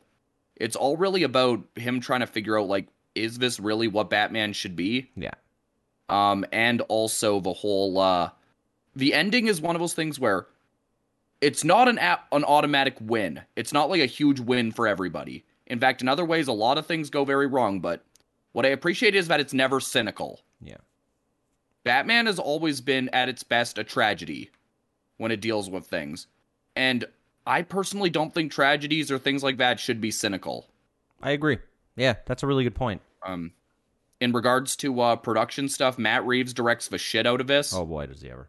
Like he uh like Matt Reeves is at the top of his craft like uh in the way like he's uh he blocks out scenes or the way like uh he works with lighting um the entire cast is outstanding um Robert Pattinson breaks any uh any things where it's like oh he's not going to be good Which is uh, hilarious because he's proved it for the past like 15 years. That, yes. Oh yeah, people people are just caught up on fucking Twilight. Yeah. Like, Robert Pattinson has been an established like power actor for like oh, quite a long time. I read a And- tweet that was very funny where it was like, "Who's the asshole that decided that playing a vampire is cringy, but being Batman is prestige?" um but I was, but he, the thing, the thing, like to build off what Liam is saying, yeah, he he is very, very, very good. Um, and ultimately, it's because Pattinson and I think Reeves too, they knew how to direct silence, like the two of them, um, in tandem together. Because Batman, like when he is Batman, yeah, he talks quite a bit, um, but there are definite moments where he doesn't say a goddamn thing, and you can still read everything on his face even though that's only this much of his fucking face, you know? oh and he speak and he barely speaks above a above a, above a whisper there's Yeah. never any of those "Where's Rachel?" It does happen a couple. Times. It does have, definitely happen a couple times because that's yeah, just there's never those points where it's at where he starts uh, punching people in the face, shouting "Where's the trigger?" in a voice that sounds like he's gargling rocks. yeah. Where's the drugs going? Um, um, also, uh, I guess just if we're going through the cast, Jeffrey Wright is a great Commissioner Gordon. I'll always have a soft spot for um, uh, was it for Gary Oldman? Mhm. But Jeffrey Wright might be a close is probably a close second here. He's he's Nice. much closer to the Batman that you would get out of the comics. Um, while Well- Jet, while uh, Gary Oldman's much closer to the, uh, the Gordon you would get from the animated series, I would say. Really, I think this. I think it's the other way around. This Gary Oldman's Gordon is very long Halloween. okay. Well, this one is very um this one is very animated series. okay. Like uh he's pretty much uh he's the only sensible person on the police force in Gotham. Yeah. There's a Um, really great moment where the and I don't think this is much of a spoiler, but The clip's been released online. yeah, where they're in they're in uh this police room and uh, Batman had just been just beat up a bunch of cops or whatever. Yeah, because they uh he got knocked out and they woke him up. Yeah, and so they're about to take off his cowl, and he beats up, beats them up. And he's like, "No, don't do it." And then Gordon's like, "I'll handle it. Like everybody, get out of the room." And he, you, it looks like he's berating him, but he like gets in. and He's like, "Here's the key. Go over to that door. To the second floor." Punch get sock me one in the face And and, then like, yeah. just make a run for it. He's like, I want you to punch me once in the face, and then I want you to run. And then there's a, a scene immediately follow it follows it. Gordon's like, um, I thought you said you were gonna hold back on the punch. I did. It's- Um, it's- yeah, it's got a no, lot of despite it. being really intense, uh, really grim, intense, for it's it's still very funny in a lot of spots. yeah, it's got, but some not humor. like in a way where I feel like we're you're stopping things to tell a joke. yeah, they're very situational Um, jokes. There's um um there's also a great uh who else is there? Zoe Kravitz, who I don't usually care for, is a great Catwoman. She's fantastic. And I mean, She- I- I've seen a lot of comments recently about how woke her Catwoman is or whatever. It's like shut the fuck up. Don't don't don't make a movie nowadays is, what, is, what does that even mean? because she's like she uh, calls the idea she calls about she essentially indirectly calls Bruce Wayne out on his privilege. yeah, which okay. Yeah. it's I'm like that's something fact. that needed to be addressed. yeah. and that, that's Um, like that's an integral part of like like her character what what at least what i feel like her character would be Yeah. like she she's like a thief like Yeah, and stealing grew- from rich people and he's a like born rich kid like yeah. and grew up having to live essentially as a sex worker and build her own fortune. Yeah. yeah like wh- why would that not come up i'm confused exactly. I, I think it's because of the way th- and what she says. It doesn't seem very Catwoman or Batman, like the dialogue. But it's also hmm. like you're making a movie in 2022, or you're releasing a movie in 2022, and you don't expect there to be some of this discord or some of this like commentary. Like yeah there's there's you're discourse foolish. about everything now I It's think foolish. what I liked most about her Catwoman is that she was very sensual and sexy without constantly doing the whole flaunty thing or Yeah. like uh where like she'll just like uh do the whole thing where she'll like show off her cleavage or like uh like just do kind of like the way we usually write uh sexy seductive in movies. Yeah, she's she utilizes her her body um, as a weapon in mul- multiple ways, um, but also just her her charisma and and and all that to definitely get what she wants and how she wants it. But breaks that a lot of the times too, and has breakdowns and has moments of of weakness, um, which is which makes her a great character. But also Zoe's performance as Catwoman, um, or as Selina Kyle, I should say, is just yeah. It, I also don't particularly care for for her as an actor. I just think she's she's typically always done the same performance um, in most of her films. Uh, like Mad Max Fury Road, in in that one, she's just kind of there and doesn't really do much. Um, but in this one, she she she's very much the second protagonist in this film, um, and really, i believe i believe the term is deuteragonist Yeah. I do, i I didn't know that. I think i think i think that's what it is so deuteragonist. Um, but Um, yeah, Yeah. just just because we are running on a little bit, I do kind of want to go through just the rest of a cast as well. Liam, I get a chance to talk about the ca- the actors too. Okay, you don't get to just talk about Batman. I also get to talk about Batman. Um, but next up, um, I would like to give special Uh-huh, uh, okay. special note to uh, Andy Serkis as he is a fucking fantastic Alfred. i didn't i didn't know that he was in this movie he plays Yeah, Alfred he- Pennyworth, and it's unbelievable. He's it's uh, when I heard he was casted, I thought it was an odd choice. He's in Like, maybe I- when I- five scenes, but Mm. every single one that he's in, it just gets fucking better. This is also the first, like, as much as I love Michael Caine as Alfred or whatnot and how into it he got, there are times when he talks about his time of the service where I don't know if I buy I could have seen him as a spy or like a soldier. I buy you as like a tea and crumpets dude, not a not a saving the world type. Yeah, with uh, Andy Serkis, like, I think there's a line or something where it's like he talks about uh, like how somebody was dead or they killed or they're a killer, and uh, Bruce just gives him, and he's like, no, he's not, and he just gives him this look like, I've seen people get fucking killed. I should know. yeah. Yeah, and and also their dynamic too between the two of them um, was believable.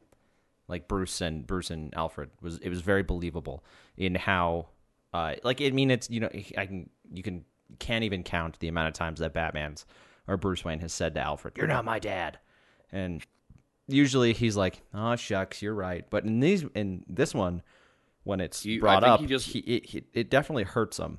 And he just looks at him and is like, I think he says something like, "I'm well aware, sir." I'm well aware. Yeah, and it, and and you could see that he's hurt by it because he's like, I've been fucking taking care of you for 25 years. like, like fuck you.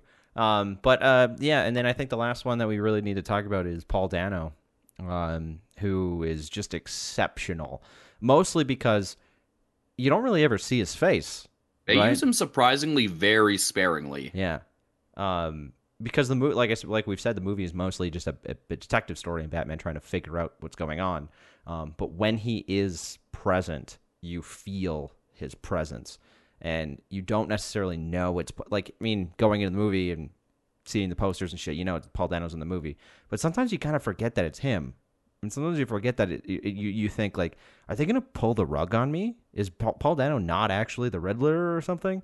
Um, but they obviously they don't do it. But you, you like you're you're kind of led to believe that it could be somebody else or whatever. Anyway, um, he's fantastic. I, I mean, Paul Dano's always kind of proved that he's a really good actor. Um, but this one, it's it's hard to play super villains, and I think he did a really good job. Well, and this movie also again just like how was it? It did the right the thing that I feel like a lot more of comic book movies do, which is because especially with Batman, there are a lot there's a huge issue with villains overshadowing the main character. Where this movie keeps the focus where it should be on Batman. Yeah. Um, though you also forgot one actor, Christian. Good Oh. old Colin Farrell f- as the Penguin. Comfort. I forgot he was. In it. I, for- I forgot he was in it, time- Liam. I he- forgot he was in it because he disappears into the role. He, and he is having the time of his life. Like Yeah. he's kind of doing this whole uh, Pacino y or uh, De Niro y kind of like mobster talk. Yeah. Yeah, because Colin Farrell's Um, Irish, and you don't yeah, tell. you he's- can't tell. Um, no, uh, there's like he's not in the movie a lot, but like uh, there, but he makes him. s- He's really uh, how was it? He's kind of Colin Farrell likes to go kind of ham with performances like this. yeah. but this time it wasn't really overbearing. Um, like he's definitely very larger than life, and uh, what is it? And uh, definitely like he almost has this kind of pathetic aspect to him, where like it. he's has a bit of an inferiority complex, like you've always seen with a penguin, but wants to be so much more. Um, and is a bit of a showman. Um, he also adds some great bits of humor to the movie. Oh yeah. Yeah, like uh he uh like he's probably the most, despite obviously being the villain and obviously being like an uncomfortable presence, he also has some really funny moments. Like there's a great exchange between him, Gordon, and Batman that I'm not gonna get into further than that. Yeah. Anyway, I agree. He was great. you guys, you guys have convinced me to see this movie. Were you not already? No. Really? yeah, I mean, like, like I said, the trailers uh, did not do anything for me. In fact, just like made me. Sorry, I have an eyelash in my eye. Uh, Uh, you have it several just, it on just, your eye. but uh, but no, I, I was I was uh, again I, I have the superhero fatigue, but like uh, Yeah. I guess Daredevil kind of uh, reduced that a little bit.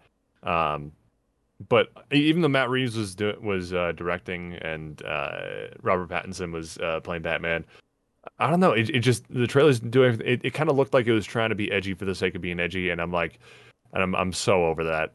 Yeah, Uh, that's but- fair. But I- like, uh, you guys, it, it, it seems to look that way, but the way you guys described it, it didn't sound that way.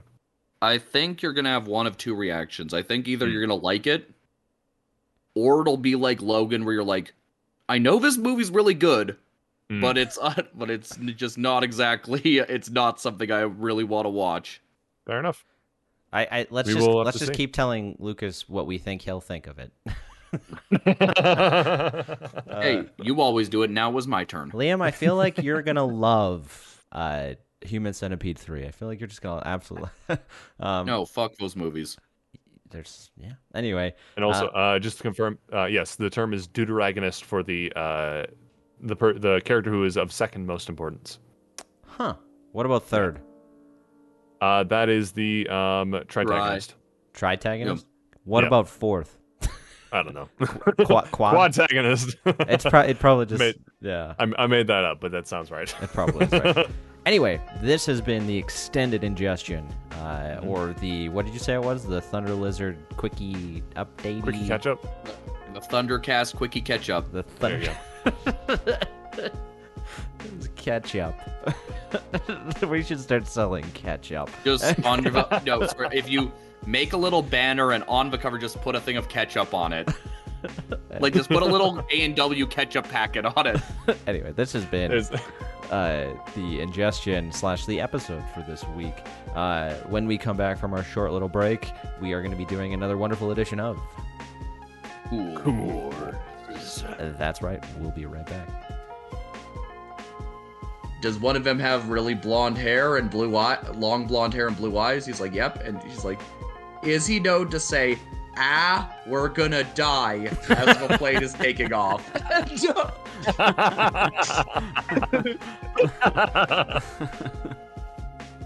All right, everybody, welcome back to the Thundercast. Uh, th- that was the ingestion a-thon, the um, Candy Crush saga. Uh, what the fuck was it again? The The Thundercast Quickie Catch Up. yeah, quickie catch up. Quickie catch up, everybody. Um, and uh, we're coming in back with a wonderful edition of Cool Wars. Cool Wars. Cool Wars, is a game we like to little play. off that time. Well, uh, I know what Liam was doing. Uh, cool Wars is a game we like to play at the end of every single episode of the Thundercast, in which we pit two people against each other in a battle of cool. Coolness is entirely based off of uh, a. Shit, this is fucking stupid. this is entirely take it. based around uh, uh, the, the, all definitions of cool. Liam, who's on the, the docket today? Uh, today we've got a peculiar lineup. Um, Daria Morgendorffer versus Princess Le- Leia Organa. Yes, that's right. Uh, Liam, can you put four minutes on the clock? Is that what we've been doing? Have I just been throwing random numbers out? I've got it for five. I feel like I've just been throwing random numbers out. Maybe. All right. All right. And here we go. I'm sorry. Has Daria ever started an entire rebellion that then went up against the the world's lar- or the universe's the galaxy's largest um war or like enemy slash army? Um, the the the imperial the galactic empire she started a, a, a rebellion or she actually didn't technically start it but she led it for a very very long time yeah. uh, against the galactic galactic empire leia organa is the original bad bitch That's right. Like- and I'm, I'm So sorry. Daria dealt Dar- with actual human relatable issues. Oh, I don't like my boyfriend's band. Sh- shut up. Fuck you. I Wasn't even in a band. I don't like I don't like my sister's boyfriend's band. they can't even come up with a name. But uh, Leia Organa was was the was one of the obviously not, probably not the first, but like one of the one of the first like mainstream inversions of the damsel in distress. Yeah. Where they they go and they're like, oh, we got to save the princess. They save the princess, and the princess is like, well, fuck, I got to save you now because you're a bunch of fucking idiots. I didn't need your saving. I had a Dario- She plan. did the original saving, but then she had to save her saviors. Yeah, Dario, kind of like Clerks, is kind of the ultimate embodiment of a generation. in a way. Yeah.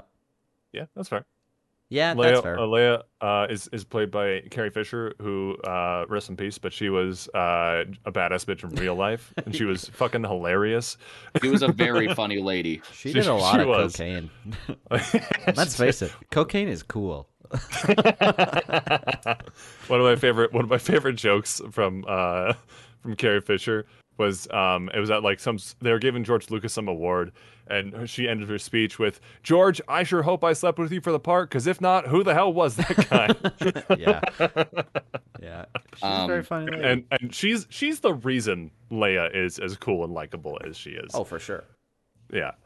But uh, sorry, Liam. We, we've been we've been talking about Leia. Go ahead and talk about Daria. Uh, one thing that I always admired about uh, Daria is the fact that like this is one thing that too many shows do when uh, trying to write a uh, strong female character, which is never making them wrong or have or make mistakes. Daria is constantly ma- uh, constantly is corrected or making mistakes throughout the course of the whole series. Yeah. I mean, like she kind of coasts by on like her wit and uh, her sarcasm, but like there's a many points of that show where she is not right whatsoever, Oh or at least like there's a grain of truth to what she's saying, but like kind of needs to get off her high horse and try to live life a little bit. Don't you think it's a little arrogant though that she never gets off her high horse? I think that's Oh, part. Of, that's part of the reason why I never really watched uh, Daria was because well, that's that's kind of that's, that is the thing. Like she she sort of does sometimes, but like that is something she's challenged on reg- pretty regularly throughout the show. okay. Yeah, that's that, particularly with uh, the character of Jodie, Mhm. Or even uh, or even Jane in a lot of points. Yeah, for sure. yeah, that's why I never really wanted to watch the show is because I find people that are insufferably smug and uh, like unwavering in their their thought process to be quite annoying. I don't know why I hang out with Liam uh, or myself you like, for that you matter. like Dan Harmon shows. That's every character he writes to an obnoxious degree. If you recall, Liam, on Saturday I did mention that I don't particularly like Rick and Morty anymore and don't intend to watch the rest of it. So Still, The Princess Leia Organa. Uh, I, I I honestly genuinely really like both these characters. Yeah. I do have a bias for sure, Yeah. uh, based on just pro- mostly probably nostalgia, but like, uh, I I do both these characters are very cool, but I think I know which way I'm gonna go. Yeah. I do think uh, with Leia, the uh, what is it? Uh, the Leia was probably my biggest disappointment of the sequel trilogy. Not because I thought she was a bad character or mishandled by anything, but because she was the most underused hmm for circum for uh, unforeseen circumstances and uh, just like uh, not giving her enough to do early on, which really Yeah. disappointed me. Because part of why Leia was cool is because she was the only person who wanted to be there. hmm Yeah. Like everybody was kind of doing there for the rebellion. I think I think she got the most to do and the best stuff to do in Last Jedi for sure. Mhm. Uh, but but still, she was unconscious for a big chunk of that movie. Who am I? Leia Hmm. Poppins. Which fuck off. That as stupid as that scene is, it's grown on me drastically over the years. it does it does look a little silly, but I do I I I, ju- I really like seeing Leia use the Force. It was really cool. Yeah, Yeah, and I mean, like, and even if people made a big deal about him, like, it was eight seconds of a uh, two plus hour movie. Yeah. Yeah. Really, guys? And she- Really? and she doesn't utilize it again, like ever. No, but one of my favorite moments, one of my favorite Leia moments, one my my like first favorite uh, Leia moments where she like takes Luke's gun. She's like, "Well, somebody's got to save our skins," and she shoots the the thing and they jump down the thing. Uh, one, one of my second one of my other favorite Leia moments is where she walks in like during Poe's mutiny. And Poe sees him and he's like, Leia? And she doesn't say anything. She just fucking shoots him. Fucking moron. I don't fuck around. uh, I have That's mine. great. I don't know about you. Um, I have mine, yeah. Yeah. Yeah. I mean, yeah, I think we're all in the same boat here because I don't think it's fair to compare uh, one of my personal favorite characters to a fucking icon of cinema. So do we even need to do a countdown, or was it pretty obvious that it's Leia? Let's do a countdown just just for just for redundancy. Five, four, three, Three, two, two, one. Leia. Leia. Princess Leia. yeah, I don't really think there was much of As- a competition there. Yeah, as much as I love Daria, like Dar- like I, I really like the show. I think Daria is a great character. Yeah. Uh, she's very cool. Uh, she's unfortunately got uh, paired up with um, Leia. Yeah, exactly. Leia Organa. Which which was bound to happen throughout uh, Cool Wars. Anyway, this has As been long as you can, as long as you put Lisa Simpson up against like fucking Indiana Jones or something. this has been the Thundercast for this week. If you like what you heard, be sure to go follow us on Instagram, Facebook, YouTube, uh, and Twitter. On Instagram, Facebook, and YouTube, we are Thunder Lizard Collective, uh, as well as on TikTok as well. And on Twitter, we're Thunder Lizard OG. Uh, be sure to tell a friend, share us on social media, follow us on, and give us five stars or what have you on your favorite podcatcher. Uh, we have another show, uh, which is called Thunder and Dragons, hosted by Lucas down there at the bottom of the screen. Uh, Lucas is our Thunder Master. I play Rogmar. Liam plays Radek, and our friend Dan plays Moondor as we're guided through godhood by Lucas. There's some very, very, very, very exceptional storytelling episodes coming out in the next couple months here that are gonna blow your fucking mind. the best is yet to come. Yeah, they are just outrageously good. Um, we have a Patreon. Go to patreon.com slash thunder lizard. That is patreon.com slash thunder lizard. All this information is down at the bottom of the screen there. Uh, and I want to thank our patrons Kate, Tanya, Scott, is Mano. One of those one of those is not a patron anymore. So I'm sure I feel I accidentally I feel like I accidentally outed them. anyway, All right, anyway, maybe, uh, maybe maybe bleep it. uh, yeah, there you go. Um, but then, he, no, that's fair. Um, anyway, this has been the I mean, they Thundercast. could they could go back and cross reference, but like, who's the time? But if they're not a patron anymore, the odds are they're probably not watching the show. anyway, this has been the Thundercast for this week. My name is Christian. My name is Lucas. and I'm Liam. See ya. Ketchup. we should start selling ketchup. Just on your no, sorry, if you